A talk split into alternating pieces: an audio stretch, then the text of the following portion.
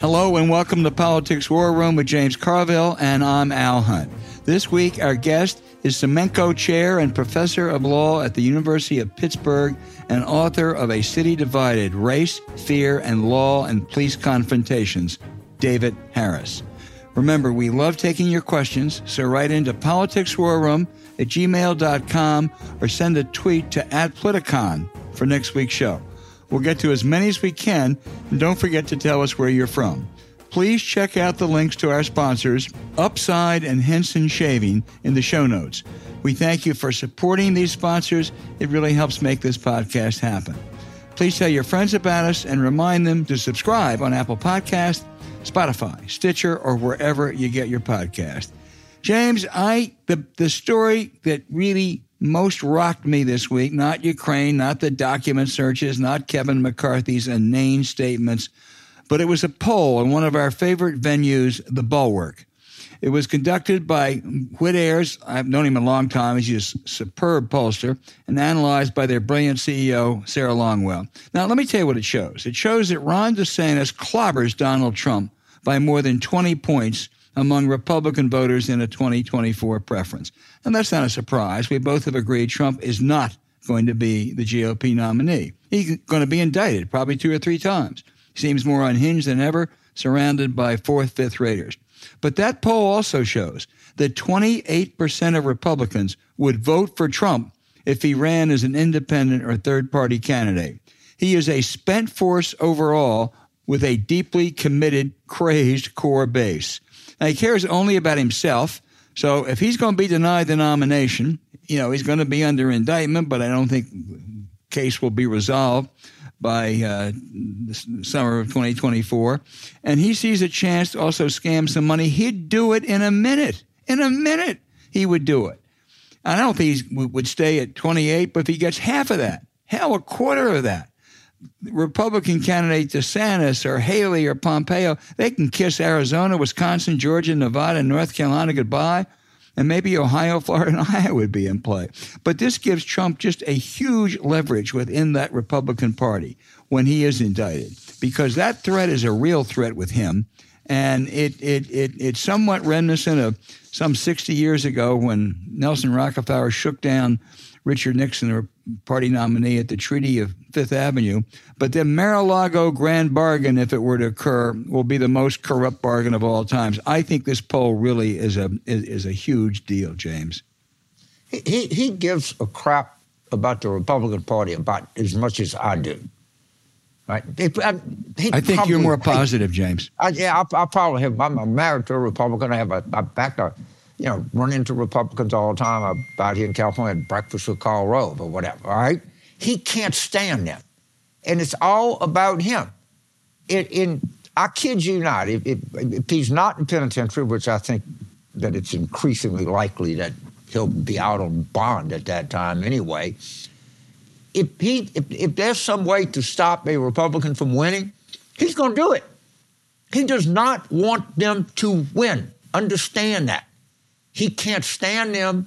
And if if they win, he lost the, the last election, and if another Republican wins this election, that that that, he, that would be devastating to him. The the poll, is, of course, is right, which you say is right, and he's their freaking problem. I'm glad we don't have him. Boy, and it is a problem because cool. as as he look, I I do think he'll be indicted at least twice. Uh, I'm not sure about the federal indictments yet. Uh, but uh, he will be indicted at least twice. He can stretch this out long enough so whether he's tried by the summer of 2024 or whether he's appealing convictions, I don't know. Uh, but man, will he use this. And it, it's got to scare the hell out of Republicans. Already, you look at those House Republicans, those investigations, everything they're doing seems to be Trump related. They're looking at the deep state. Why are they looking at the deep state? Because of Donald Trump. They're looking at Anthony Fauci and COVID. Why are they doing that? Because of Donald Trump. They're even looking at whether the January 6 protesters were unfairly treated. Uh, the arrested, the violent mob were unfairly treated. Why? Because of Donald Trump.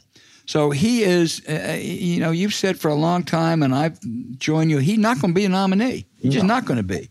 But no. boy, is he still a, a dangerous force for that party. Is it? Is it? I mean, he, he's like having, you know, shingles. He can't kill you, but he just can make life so miserable for you, you you, you can't believe. I, I mean, it, it, it's, it's just stunning that his takeover in, in by the way, I, I, if it's not Trump, it's going to be a Trumpist candidate. I, I, can I can promise you that. But it, and you're right, his leverage and, he needs money and he needs fame, and the only way he can continue getting those two is stay in there. Right. If I am whoever the nominee is, DeSantis, Haley, Pompeo, I don't know, uh, and uh, my best case scenario is is that, and I'm not sure you could get it, is that is some kind of Mar-a-Lago grand bargain. What he would demand would be it would be hard for him to say you're going to pardon me because you can't pardon a uh, you can't pardon someone from Fulton County or from Manhattan DA, but he'll try to get something like that and um, uh, dominate uh, the campaign of any Republican. It'll be it'll just be a disaster. But God, it's going to be fun to watch, James. You got to admit. Yeah, I, I'd like somebody. I'm trying to think here how to get on this plane, and the only hope is that he has a heart attack and croaks. I'm serious. I mean, I'm trying to think of how else they get out of this. Yeah, yeah. it, it's it, it's hard to see uh, how, you know, the exit ramp here. I'm out of thoughts. I mean, I'm literally, I'm like Admiral Stockdale. I'm, I'm, out of ammo on this. I don't know how to get out of it other than. What are you doing there, James? Where are you? Who are you? Uh, Admiral Stockdale. Um, I, um, uh, all of you out there, uh, first of all, the Bulwark is a terrific publication. It really is, and they are these Republicans, anti-Trump Republicans. Uh, they write interesting stuff. They have interesting analysts. Sarah Longwell is terrific. Bill Kristol, Charlie Sykes. But take a look at that poll. And and again, James, I've known Whit Ayres for a long time. He is one heck of a reliable pollster. He may be as reliable Republican pollster as there in, is in the country. So I mean, I, I it's worth a look. A, a first-rank reputation, and the one thing I, credit the Bulwark, they don't look back. Man, when they, they, burnt the bridge, when they left the Republican Party, these bastards point the bridge. They, they not, they're not looking behind. They're not saying, "Well, we do this, we do that." They, they, they soldier on, and I respect that. You got to tell me too. You know, you got to get precision when Tim Miller's going to be in Durham. I want my kid to go over and see him. Uh, February second is what he texted and told me. Okay, Duke. Yeah, I think tomorrow. Okay. What else you want to talk about? I mean, there's a uh, a lot of different stuff to talk about. I I, uh, I guess we got I got to ask you about this because it, it the potential here is, is, pretty draconian, and you know so far it doesn't look like a way out, and that's this debt uh, limit that's coming up. I, I, how do you see? Obviously, they're going to have to have some kind of a compromise. Right. All right. So what is it that that people went crazy because Senator Manchin said that you know well I'd say this but he's he's right. I mean what what kind of face and they're going to have to come up with a way for them to save face. What can they do? What's on the table here? Well, first they have to do a budget. The debt ceiling won't really have to be joined probably until June or July. But they got to come up with a budget a Republican budget in April or early May, that will force their hand to a large extent. They don't have a lot of you know, cosmetic, uh, uh, you know, wild, crazy stuff in there, economic assumptions, waste, fraud, and abuse, and all that. But they got to have some real stuff in there. That's going to be hard to do, James. You can't get the numbers they want without cutting Social Security and Medicare. They can dress it up as reforms and all that. And I don't think they can have, I don't think they get 218 votes with that. So I think frankly, they've got a real dilemma. Joe Manchin is right. Eventually, you're going to have to have some kind of a deal. Biden will have to agree at some point, you know, to some kind of modest scale backs in um, uh, in uh, in spending. And um, you know, Joe Biden also said on Social Security that one thing he would do is raise the um, raise the ceiling uh, for that Social Security tax. I'd be for that. Uh, I really would. Right now, I think it's one hundred and forty thousand dollars. I think someone making, you know, a million bucks a year ought to be paying Social Security taxes on it. So I think that's one compromise that uh, that would that would help help. Uh, uh you know, I don't think the system's going under, but there are going to have to be some compromises at some point. They ain't going to be anything like the Republicans are talking about. So we were talking, and I, have had a reevaluation, and when, when Bill Clinton was president, the State of Union was kind of meant something. You were good for a couple, three, four points on a, you know, on your approval rating. I'll never forget when the teleprompter went down, he just winged it. No one ever knew the difference. But and it's just lost its panache. It doesn't really change anything. The audience is small and diffuse. I'm starting to think that this one might be somewhat more significant than any, than any, any recent ones. And I'm thinking that because he's going to have to lay out his, his strategy on the debt ceiling. And he's have to frame that issue. Hopefully they do this. They frame it in a way and they, they keep that framing going into May or June or whenever they have to deal with it. So actually, unlike past State of the Unions, I'm going to pay a little bit of attention to this one. I think you're right. I think what he's going to say is what he's been saying all along is, uh, I won't negotiate on the debt ceiling. I will, however, negotiate on the budget. So if you want negotiations, let's do it in the budget. Let's pass a clean debt ceiling at some point. But uh, you know, I, I, you got to have appropriations bills. Uh, you got to pass them. You got to send them. Uh, how specific he gets, I don't know. But his budget comes out, James, within a month. So he's going to have to be specific soon. I, I, think you may be right, though. It may uh, it may attract a little bit more attention. Another thing is that um, you know you always have the guests up there in the in the balconies. There are always people who reflect uh, uh, some interest of the party or the president. Uh, I think they're going to have this time Tyre Nichols' parents, the, uh, the the poor innocent young black man who was murdered by cops, killed by cops in Memphis. I somehow think that may resonate a little bit more uh, than most. But yeah, I think you may be right. I don't know. It, it, in the end, he's going to have to give them. I understand what you said. It's, absolutely true. You just do the budget, not the debt ceiling. But I, they can't walk away without getting something on the debt ceiling. That's true. They just would get clobbered. Okay, and, and I think Biden knows that. I mean, I, now what he gives them can be, you know, can, he's not going to give them evening ground. You know, it probably a little bit more the fig leaf, but not much. But he'll have to give them something. Yeah. I, I just don't see how, how they can walk away with nothing. Yeah, that's right. And the reason that if he were to give them more than a much more than a fig leaf, which I agree he's not going to, they couldn't pass it. I mean, you no. couldn't come up with something that they could get 218 votes. Those, you know, we call them the timid 20. Those guys who represent districts, those members represent districts that Biden carried or only won by 1%, they can't vote for what the Chip Roys and the and the Matt Gaetzes of the world want. They just can't. So one of the best I, I use this all the time. when I, when Obama was president and keep him threatening these government shutdowns. Yeah. And McConnell knew. I mean, and, and he said that the best education is the second kick of a mule. there's a lot of there's a lot of wisdom in that, in that. and he and Harry, they knew he was going to give up. He wasn't. He wasn't. That mule was not going to kick Mitch McConnell twice, or maybe three times, or maybe he'd been kicked twice. I don't remember, but I, I, I, that, saying has just always stuck with me. One thing you notice in all this debt ceiling talks, have you heard anything from Mitch McConnell or the other Senate Republicans?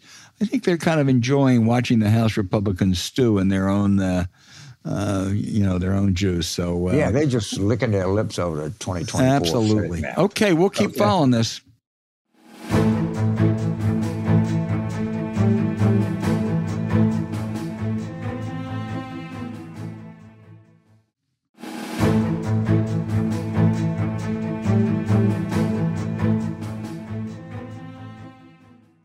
Hey, James, with that horrible tragedy in Memphis, we have the perfect guest uh, this week, uh, David Harris, University of Pittsburgh law professor who has studied the issue of policing and race uh, and reform for a long time. He's the author of A City Divided Race, Fear, and the Law and Police Confrontations.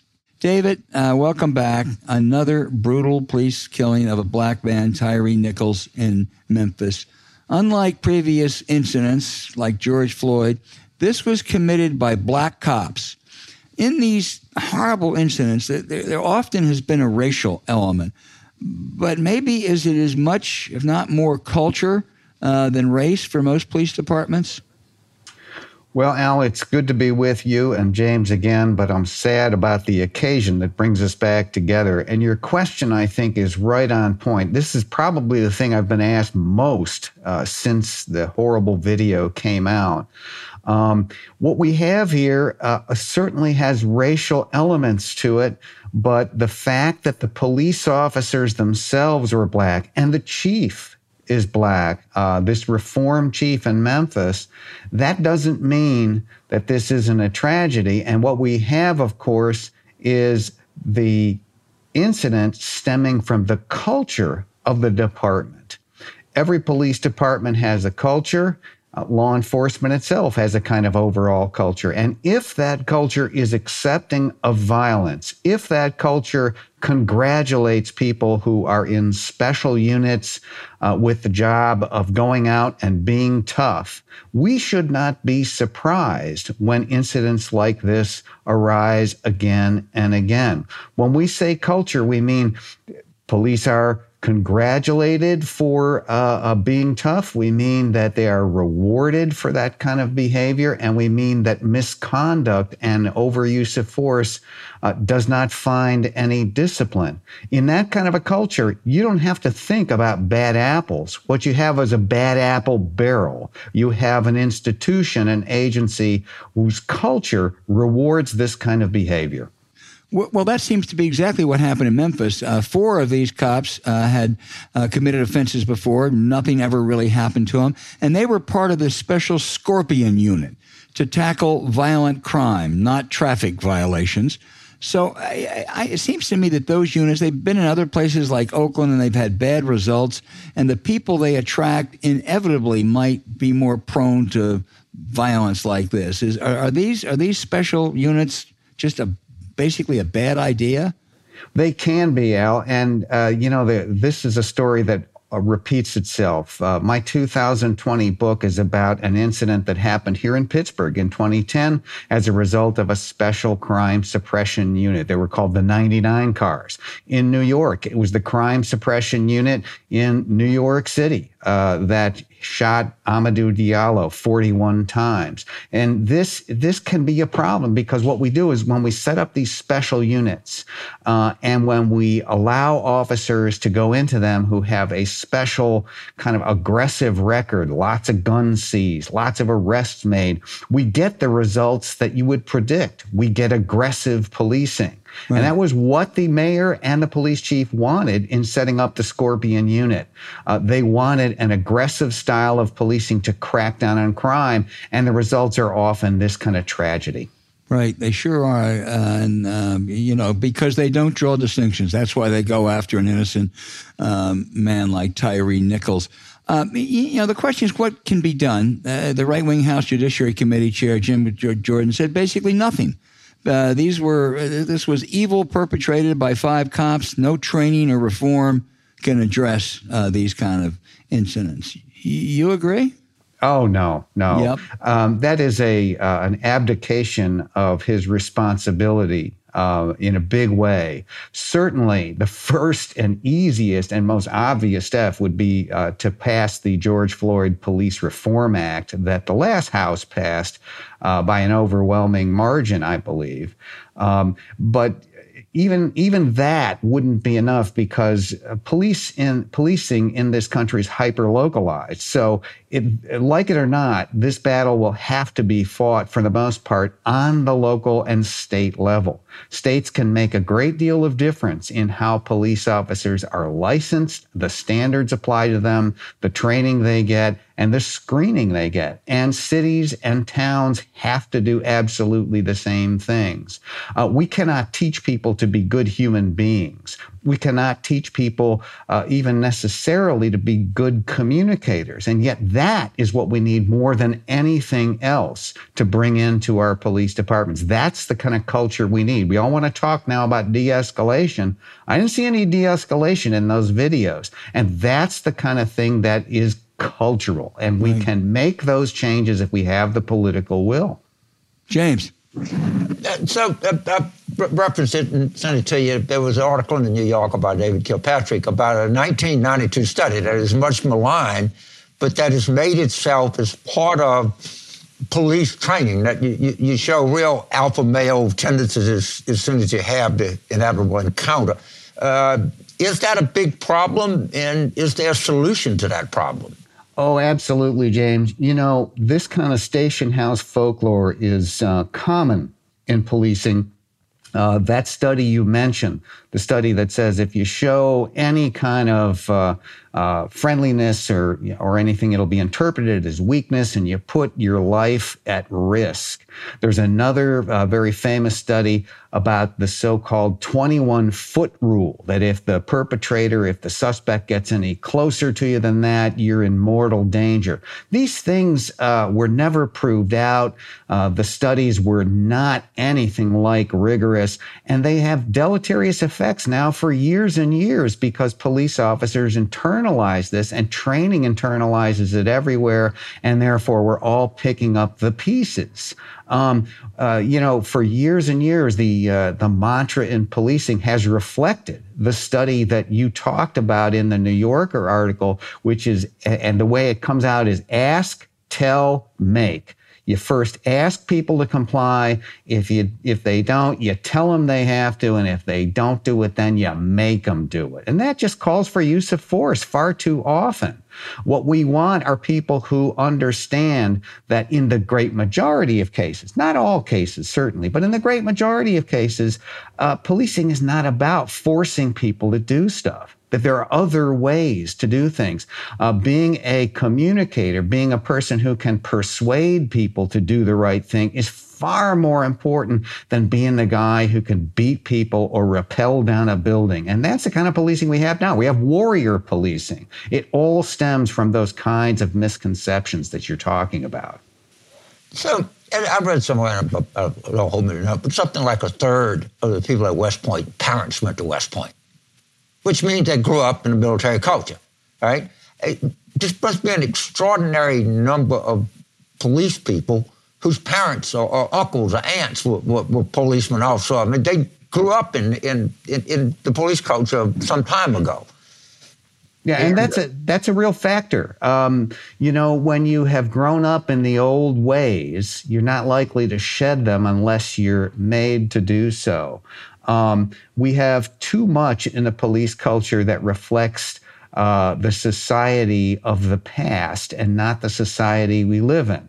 Um, you know, if, and it's very interesting when you contrast the current police forces and their makeup, say in Memphis. Memphis is a majority black city with a majority black police department, but unions in a lot of these places are much older, of course, because of the retirees, and they're much whiter and they have old school attitudes often. Um, so we really have to bring our f- police forces into the 21st century in all kinds of ways. And it isn't just a training issue, it's how we relate to people, who we expect. Uh, uh, uh, in the field, it's how we treat each other. It really is that basic. So I came to appreciate this. I live in New Orleans, and obviously it's, it's a concern. In the city of Pittsburgh, I would venture to say there are 600 people that are going to commit 85% of the felonies. More important, you can know their names. All right? It, I mean, you just can't. I mean, you, yes. I, I, privacy questions about this, uh, racial questions about this, a thousand things that you can ask. But it is literally true that you can know who is going to be responsible for vast majority of, of the felonies in a given area, and you even can know their names. It can be done. Uh, and they don't do it, they can do taking this and that. They can take birth records, arrests, high school dropout, neighborhood, et cetera, et cetera, and then spit out the names. And the Scorpion unit, you know, so people would say, well, yes, they were focused on a high crime area because you look at a at a, a, map of Memphis, and most the closer you are to the river, the more likely the, the crime rate is going to be high. Well, that's the poorest part of the city. It, this is not very much of a secret. But is there any way that we can use the data that we have that is stunning compared to what we used to have in, in, in a useful, and by the way, 80% of the victims of the crimes are going to be other poor people. You so bet. The, how do how can we use the technology and the expertise we have and apply it in a better way? Because it's just not working. And given what we have, it should work. Oh, James, you've really hit on something important here. You know, it is true that in a Pittsburgh, in a Boston, even in some places large as Chicago, you can pinpoint the 600 or 1300 or 500 people who are most likely to engage in violent crime. And by the way, they're just as likely to end up on either end of the gun. They could be the victim, they could be the shooter. Now, what counts is what you do with that information. Uh, it enables you to do something called focused deterrence. You go to those people, not those neighborhoods. You notice I said people, and you focus yourself on deterring them. Um, the problem with a Scorpion unit is that it focuses on a whole area, and officers come to see that everybody in that high crime area is guilty of something. That's how they'll view everybody. And then you can't have grandma tell the nephew to go down to the store for a quart of milk without getting thrown up against a wall. Under focused deterrence, you focus on those correct people. And then when you do that, you take the right point of view. You don't just send cops. You say to all these people, look, we know who you are. We know what you're up to. We know you're at risk. We can help you get out of this if you want. If you won't, if you like this lifestyle, if you won't stop with the shooting, we're going to come down on you like a ton of bricks. And yeah. this works. It right. has worked. It has proven out. I, I, I, concur in what they would do is they'd show up at your house and they said, look, partner, we got a bus ticket out of town. We got a job training voucher at the local technical school, or you, you better not make an illegal left turn. Exactly. okay. Exactly. Yeah, that's right. I mean, it, and that can that can work, but but just so you know, a lot of civil liberties advocate would say that that's intrusive. I, well, intrusive, yes. It's also pretty intrusive to get your head blown off. It's pretty Correct. intrusive and damaging to the communities around you when you get sent off to prison. Nobody wants those outcomes. Right. And in a place where you've got your finger on these 600, 1300, however many people, um, save their lives, get them out. If they won't, come down on them and you save everybody, the whole community, a lot of grief. This is a discussion that society needs to have. It needs to be brought to the forefront because everybody that deals with this, I've talked to any number of people, and yeah, we know the names. Yep. Not, you just don't know the area. You don't know. You know the, you know the freaking name. Uh, back to you, Al. Um, David, this is fascinating, and going through again what can be done because I think you're basically an optimist, and change could happen. It's just whether we have the will to do it. They tried to do it after George Floyd. I think there was a good faith effort by a bunch of senators and Karen Bass, now the mayor of Los Angeles. Uh, but one of the sticking points was that they, they said, okay, fine, we can give even extra funding for police departments, but we want to condition it. This was Cory Booker, extra funding on these departments to adopt reforms, to do the sorts of things you're talking about. Republican Tim Scott said that's defunding the police uh, I, that's a mindset that makes reform pretty hard. It does. And that's why I, I, have to say, though I am optimistic about the possibilities for change, I'm not optimistic about it coming from the federal level. Yeah. I really think the game is local and state.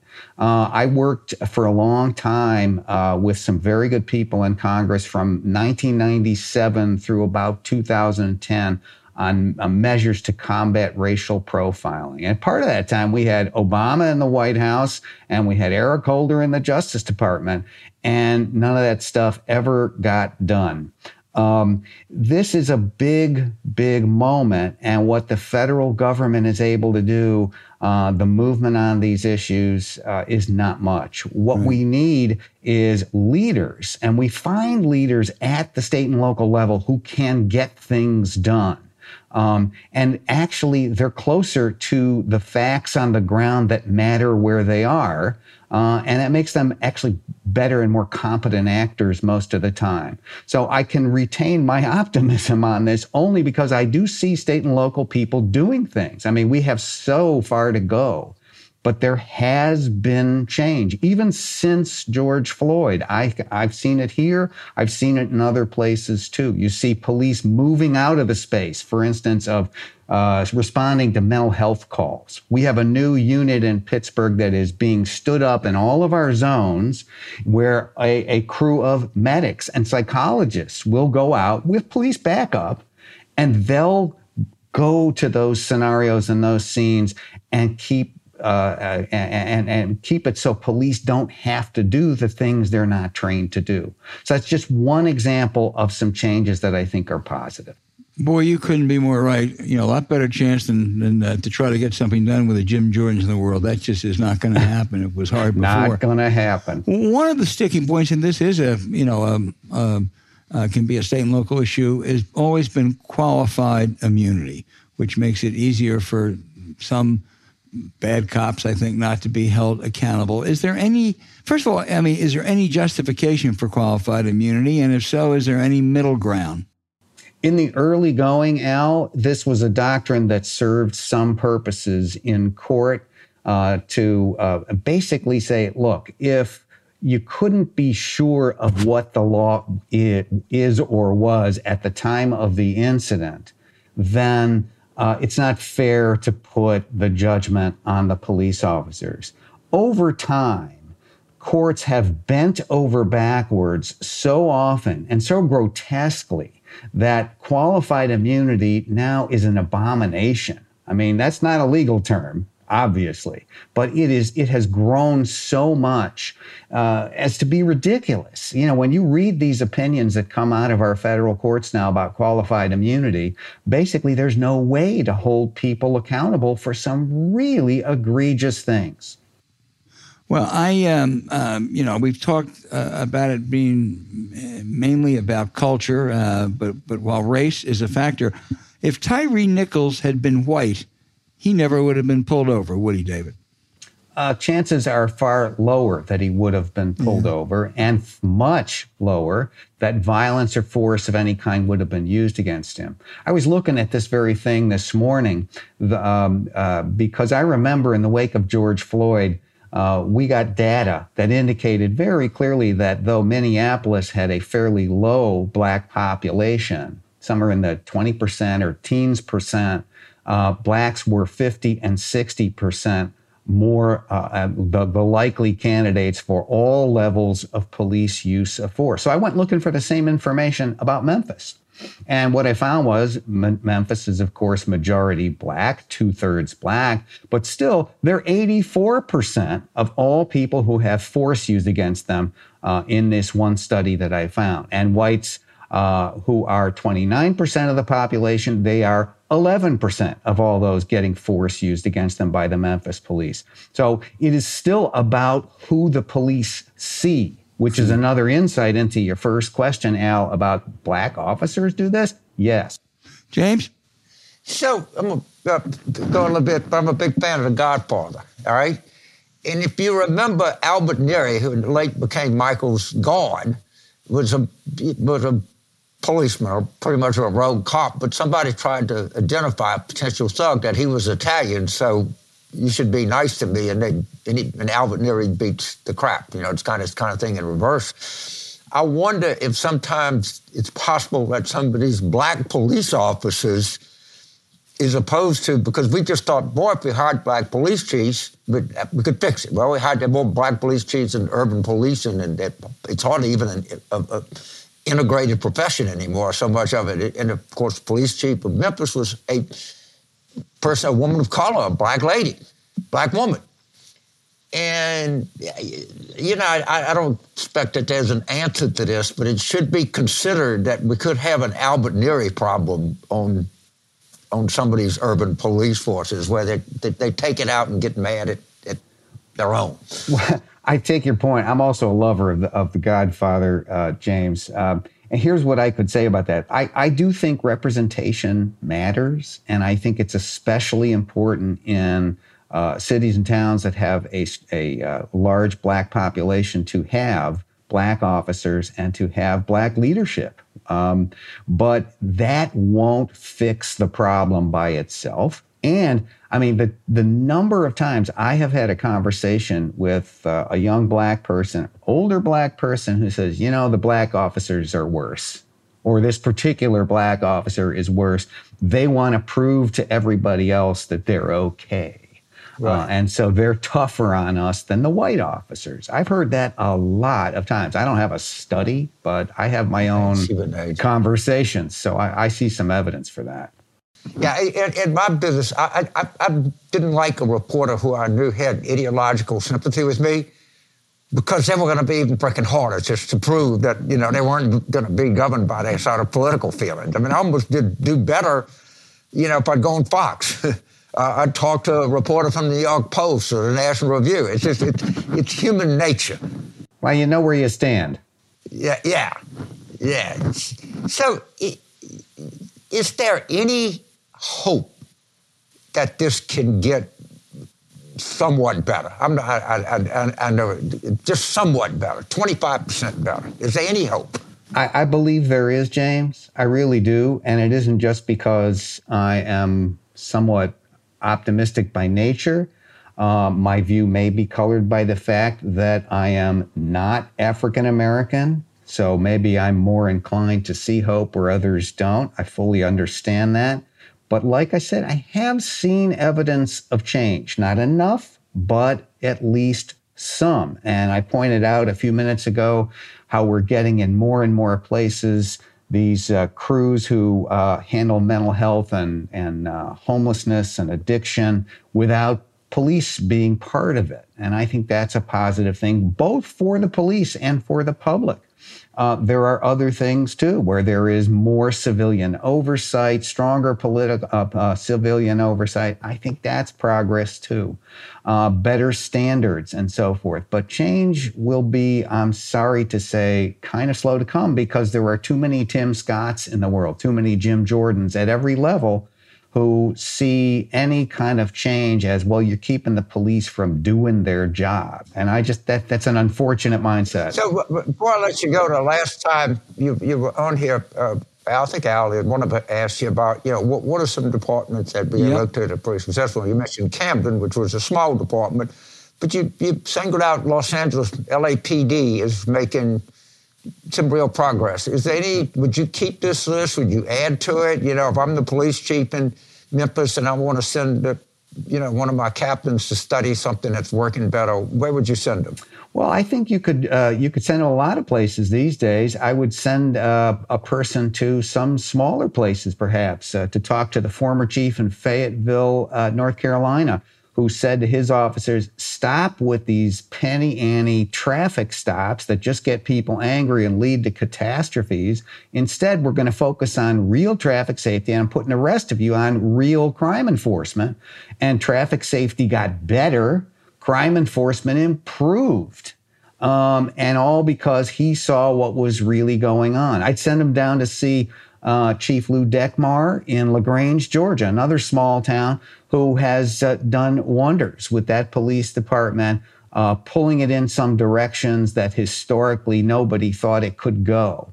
Uh, and I would, I would still not hesitate to send him to LA. The uh, LA Board of Supervisors and Police Commission, I think, uh, just gave that police chief another term. Um, there are places where it's going better. No place is perfect, but there are places that are doing better. Uh, and I think that's what keeps me going. James, great question, a great note to end on. David, here's my hope. You know, we want to have you back. My hope is the next time we have you back, it's to talk about the progress uh, that has made uh, that has been made since uh, here, George here. Uh, George Floyd and uh, and Tyre Nichols. But you are a great guest. Uh, no one's better on this subject, and thank you so much for joining us. It's been my pleasure. Good to be back with both of you. Great. Thank you.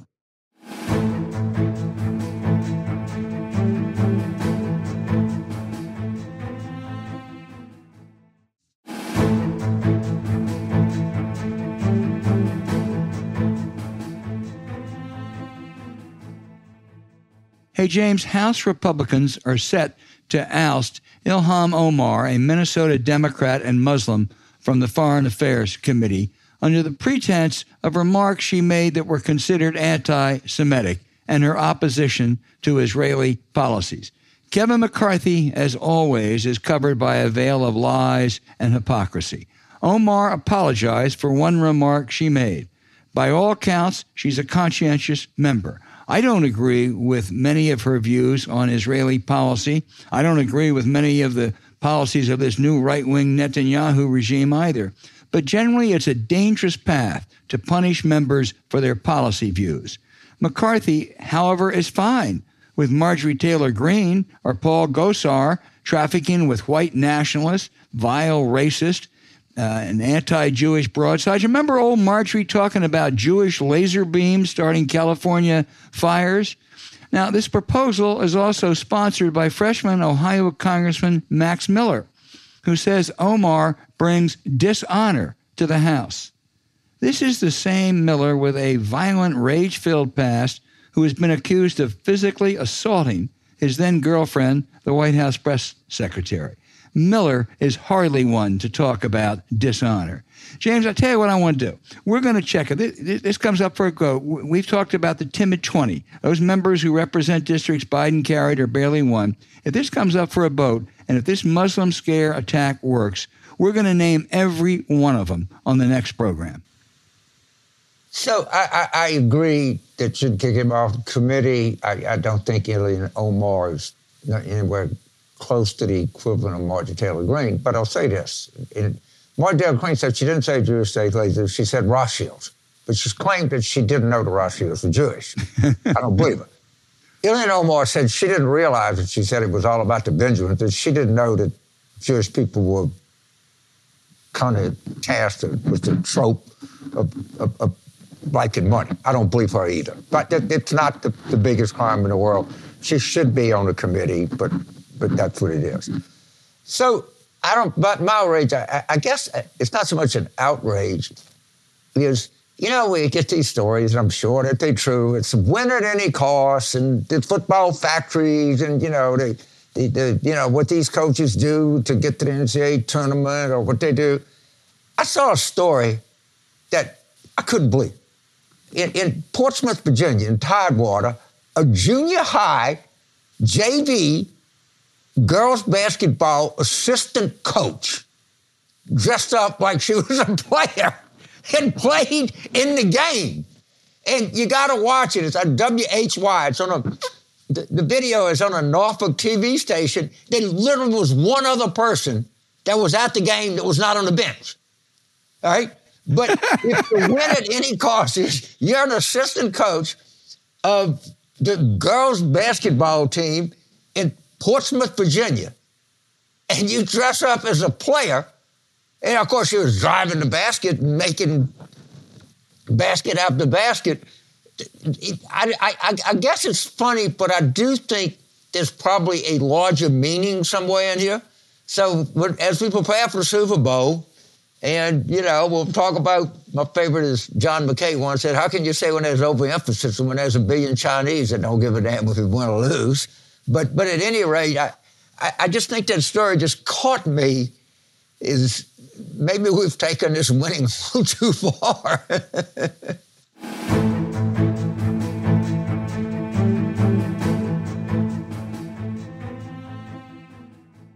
And now for our listener questions. Again, what a terrific batch there are this week. James, um, Mark in Fort Pierce, Florida ask why didn't the national democratic organizations put money into the last election cycle in Florida?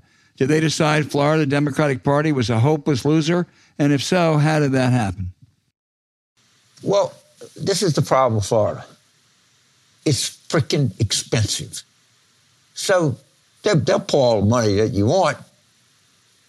You know, say South Carolina poured a lot of money for Jamie Harrison didn't turn out to be very fruitful if you when you go into Florida, you you you, you got to go in. in very difficult to win these days. I, I want to say there's nine different media markets in Florida, maybe more. Mm-hmm. And they're, they're expensive. I mean, Miami TV is not cheap. You know, Orlando, Tampa, these places are, are Jacksonville. I mean, these are not real. You can buy all of Columbia, South Carolina you want. You're not going to touch what it is here. And I think, and I, um, I, for some reason, I haven't totally given up on Florida. But but you, you can't look at the last the 2022 election and not be profoundly disappointed by Florida. Yeah. Now maybe some of that was, you know, Val Demings raised a bucket load of money. I mean, she was a great candidate. Right. So, right. The, the, the, question you ask is very savvy, very on point.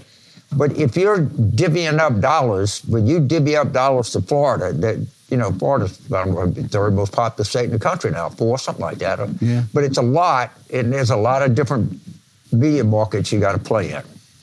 Uh, Mark, I think a bigger mistake for national Democrats and supporting organizations were not with, with letting, letting, the Republican outside groups outspend them three or four to one in North Carolina. Uh, North Carolina is expensive too, not as expensive as Florida, and uh, I think it's more winnable. They not only lost the Senate race, but they lost the Supreme Court down there. So if they're going to put extra money in, I think I'd put North Carolina ahead of Florida, James. By the way, I read something. I, I meant to bookmark it and talk about it on the show.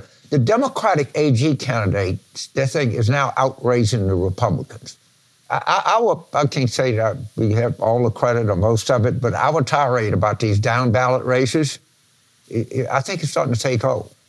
Yeah, yeah. Starting to take well. You know, I, I, as I say, they made a huge mistake uh, not investing in the North Carolina State Supreme Court races. A big one that's going to come up, and we're going to have Ben Wikler on this show, is that Wisconsin uh, uh, State Supreme Court race in April, which will determine uh, which uh, side controls that state Supreme Court, which has just been that was the state Supreme Court that banned drop boxes, that approved the worst gerrymandering in the country and cracked down on voting rights.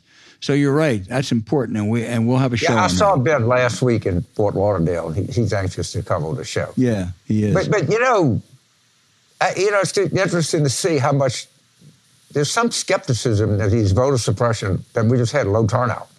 How, how much they are to blame, I have no idea. Well, I've just done. A, I'm doing a column on that, and I talked to people like our friend Quentin from the Warnock. They clearly had an effect. They had an effect on the margins, but the margins determine races you can look and, and, and you can see. And the black turnout uh, in Georgia, for instance, was, was, was as a percentage was down slightly from 2020. I'm not going back to Obama from 2020 when you had Warnock running a great campaign, spending $176 million uh, with a great campaign manager. It shouldn't have been down. It should have been up a little bit. And I, uh, they did a great job. But you know, when you uh, when you reduce drop boxes, when you don't allow people to bring food or water into into long, long waiting lines. When you make it harder to get mail ballots, it has a it has a small effect. It wasn't much in North Carolina either.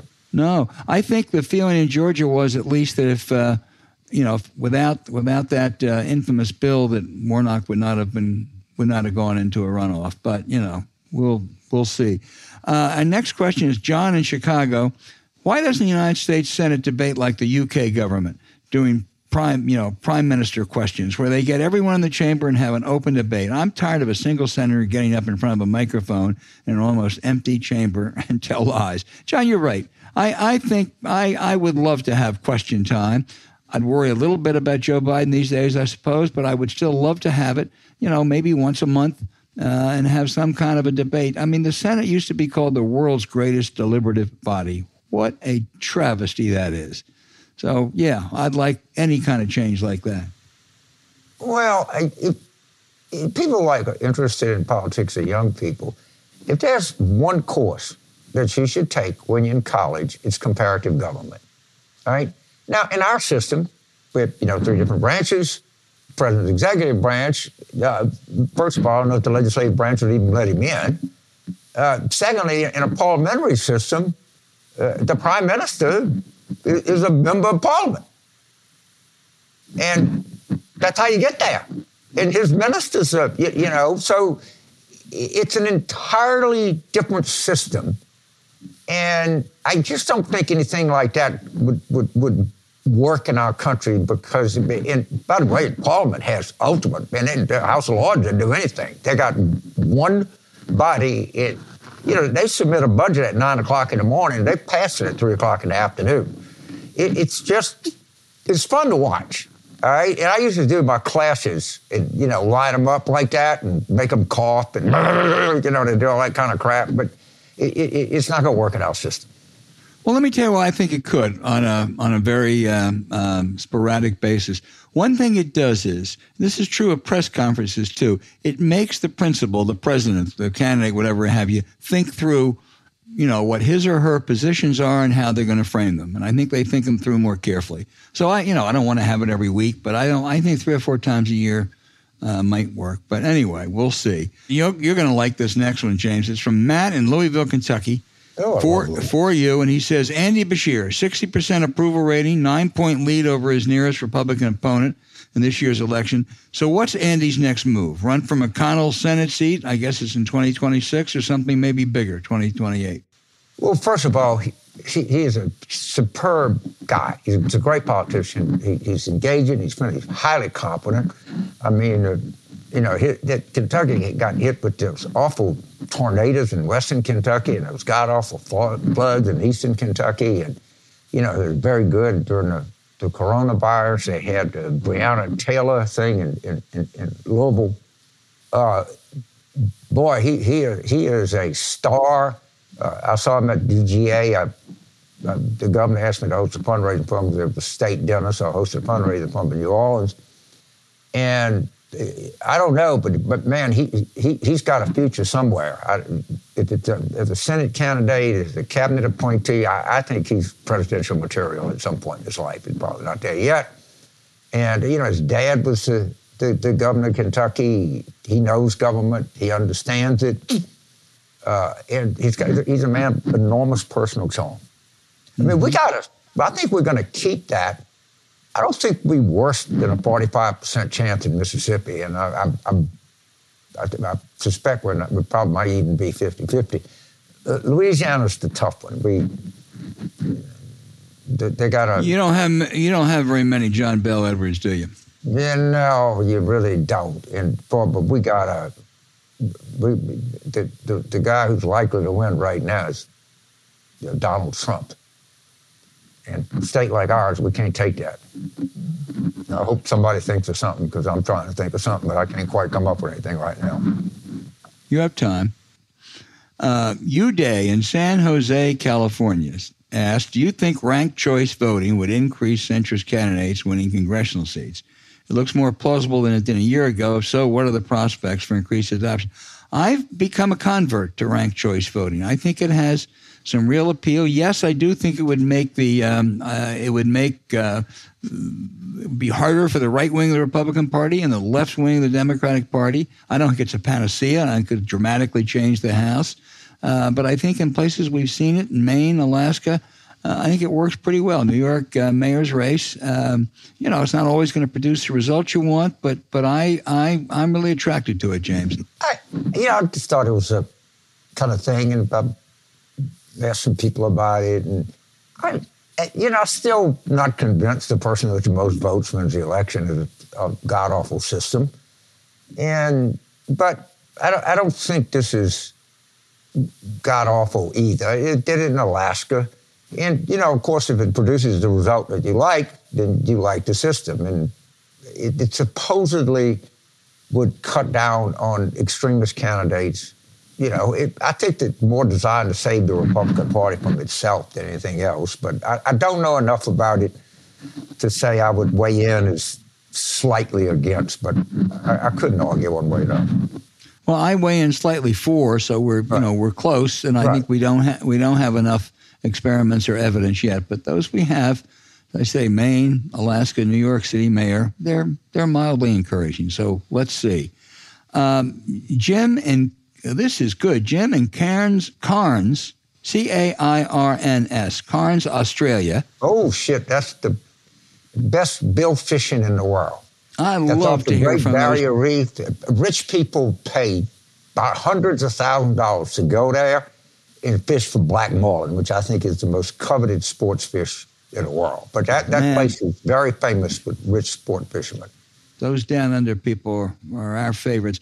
He said, Why don't people battle the gun and police shooting issue with a pro life argument? Interesting.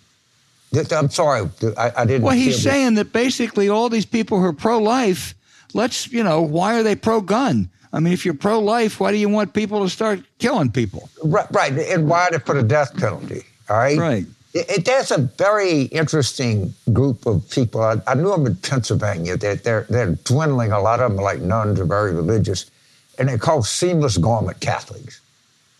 And, and they say that life has to be valued at every turn. Of course, they're, they're fanatically uh, pro-life, but they're fanatically pro-child nutrition programs, fanatically anti-death penalty.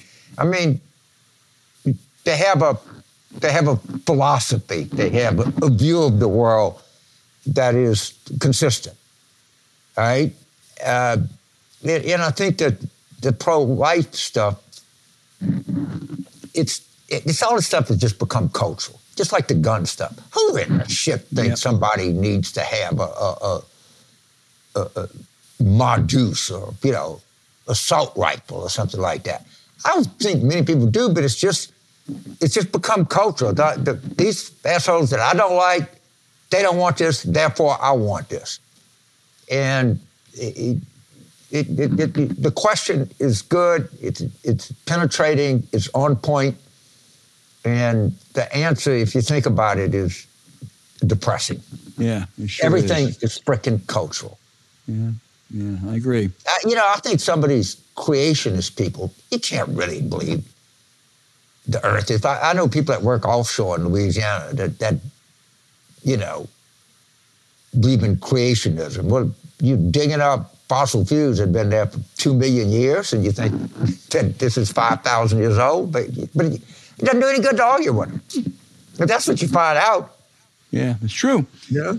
It, it, that what they are says God tricked you by doing that. He's just testing your faith. Okay. Jim in St. Louis says, Do you guys agree that a fundamental way for Democrats to try to talk to red state voters is to remind them that government policies play a huge role in their economic success or failure? To cite one obvious example, how many red state farmers would be around without farm subsidies? Yeah, and there are even better examples. One of the best, uh, which is now going to lose its uh, saliency because uh, states are caving, was Medicaid expansion. Medicaid expansion, which was enacted uh, with uh, Obamacare, was initially opposed by almost all Republican led states. And then every time it goes in the ballot, whether it's in South Dakota or whether it's in Missouri or Oklahoma, it carries. And North Carolina was one of the last holdouts, and now that right wing legislature has capitulated.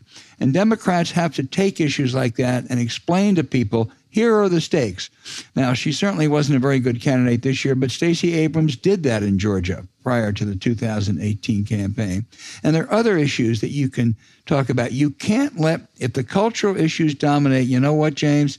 Democrats ain't going to get anywhere in those red states. Well, what about Andy Beshear or Senator Tester or uh, Governor right. Laura Kelly? Right. right? Or, or, or, or, my friend Brandon Presley in, in Mississippi.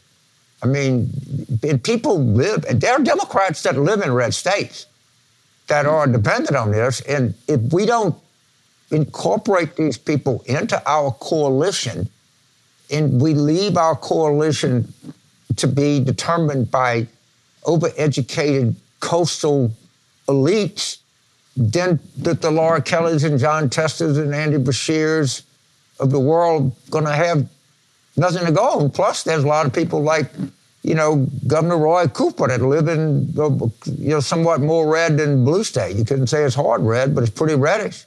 So, uh, you know, we, we, we got to add our coalition, not subtract from our coalition, and red state Democrats be being one, uh, kind of a proud one. And, and the thing that's hard that only a red state Democrat can kind of understand is we are we're a pretty proud bunch. I mean, they, they, we really identify with each other. And if the National Party doesn't care about us, it, it, it's going to upset people to no end. I mean, look, Doug Jones did win in Alabama in 2010. It was extraordinary. You don't get a Roy Moore every time, but he did. All right? Uh, Kansas did decisively in, in landslidish push back on, on, on, these women's health restrictions. So it, it, it, I'm not kidding you. It's tough sledding out there, but you can make progress every now and then. Go Senator Tester. God, for God's sakes, man, run. Yeah, yeah, yeah. No, I agree. Um, um, look, and and in North Carolina, 28 of the last 32 years, the governorship has been held by a Democrat. In Georgia, both senators are Democrats. These are both winnable states with the right candidates and the right and the right message and the right involvement. Yeah, Massachusetts not much more than 50-50. Yeah. Steve in Mountaintop, Pennsylvania. Where, where's Mountaintop, Pennsylvania? I don't. I, don't know. know. I guess it's in the T, but I don't know. Yeah, I, I don't. I don't know. This is this is just for you, James. He said, Mr. Carville, being a son of the South, and more importantly, a father, I would be interested to hear your thoughts on the use of corporal punishment as a means of disciplining elementary students. In the state of Mississippi, it would appear this sanctioned barbarism is widespread. Why is this still going on? I'd also point out, James, your wife has told me you never even changed a diaper, so I suspect no. you never engaged in corporal punishment. I did. I'd hit one of my. But I saw that story last night. I, it, it was on a pretty big site. I, I, wish I would remember. I, am so pleased that she brought that up because in, it, it's like, and of course, it's more black kids that get hit than white kids. And of course, it's in states like Mississippi and Oklahoma, I think to some extent Louisiana. No other West, no other country, civilized country in the world has this. Not Western Europe, not Southeast Asia, not Latin America, not anywhere. And I, the, the question is spot on. And I want somebody hit one of my kids, put a goddamn contract on them. And the idea of hitting a child is like absurd. And some of this comes out of it's this kind of religious thing that, that this this sort of, you know, I guess Dostoevsky thought of it first crime and punishment but that you know people are wicked and they need to uh, pay for their sins. You got to be punished. You're talking out loud. In a guy like me, who I had a nun that made me sit right next to her, and a piece of molding and would beat me over the head with it. Well, I fixed that. I had about two cans of Van Camp pork and beans and fig preserves, and she put me back at the back of the classroom the next day. But I like woman hit me over the goddamn head. Jesus. And of course, it, took it, particularly disadvantageous to people like me who have attention issues, and you know, not every ten-year-old can sit still. But right. I thank you so much for the question, and I, I literally saw that story. I, and I want to say it was something like the New York or the Atlantic, but it was some kind of site like that that I, that I read it. Steve, thank you for the question. I'm sorry for some we didn't get to. I hope Philip in Uganda uh, will send back another question uh, because they really are good. So, James, um, uh, we are we are uh, educated and edified by our listener base. Uh, they are uh, they're a terrific group. Thank you, everybody, for listening.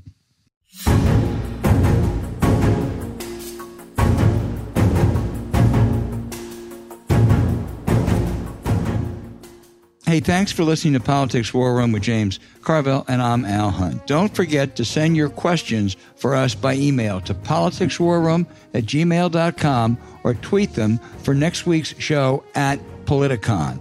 Following this episode, we'd appreciate it if you'd check out the links to our sponsors, Upside and Henson Shaving, in the show notes. We thank you for supporting them. When you do, you help make this podcast happen. To keep up with us, subscribe to Politics War Room on Apple Podcasts, Spotify, Stitcher, or wherever you listen. Please rate the show with a five star review. We'll be back next week with another show as we continue our War Room planning.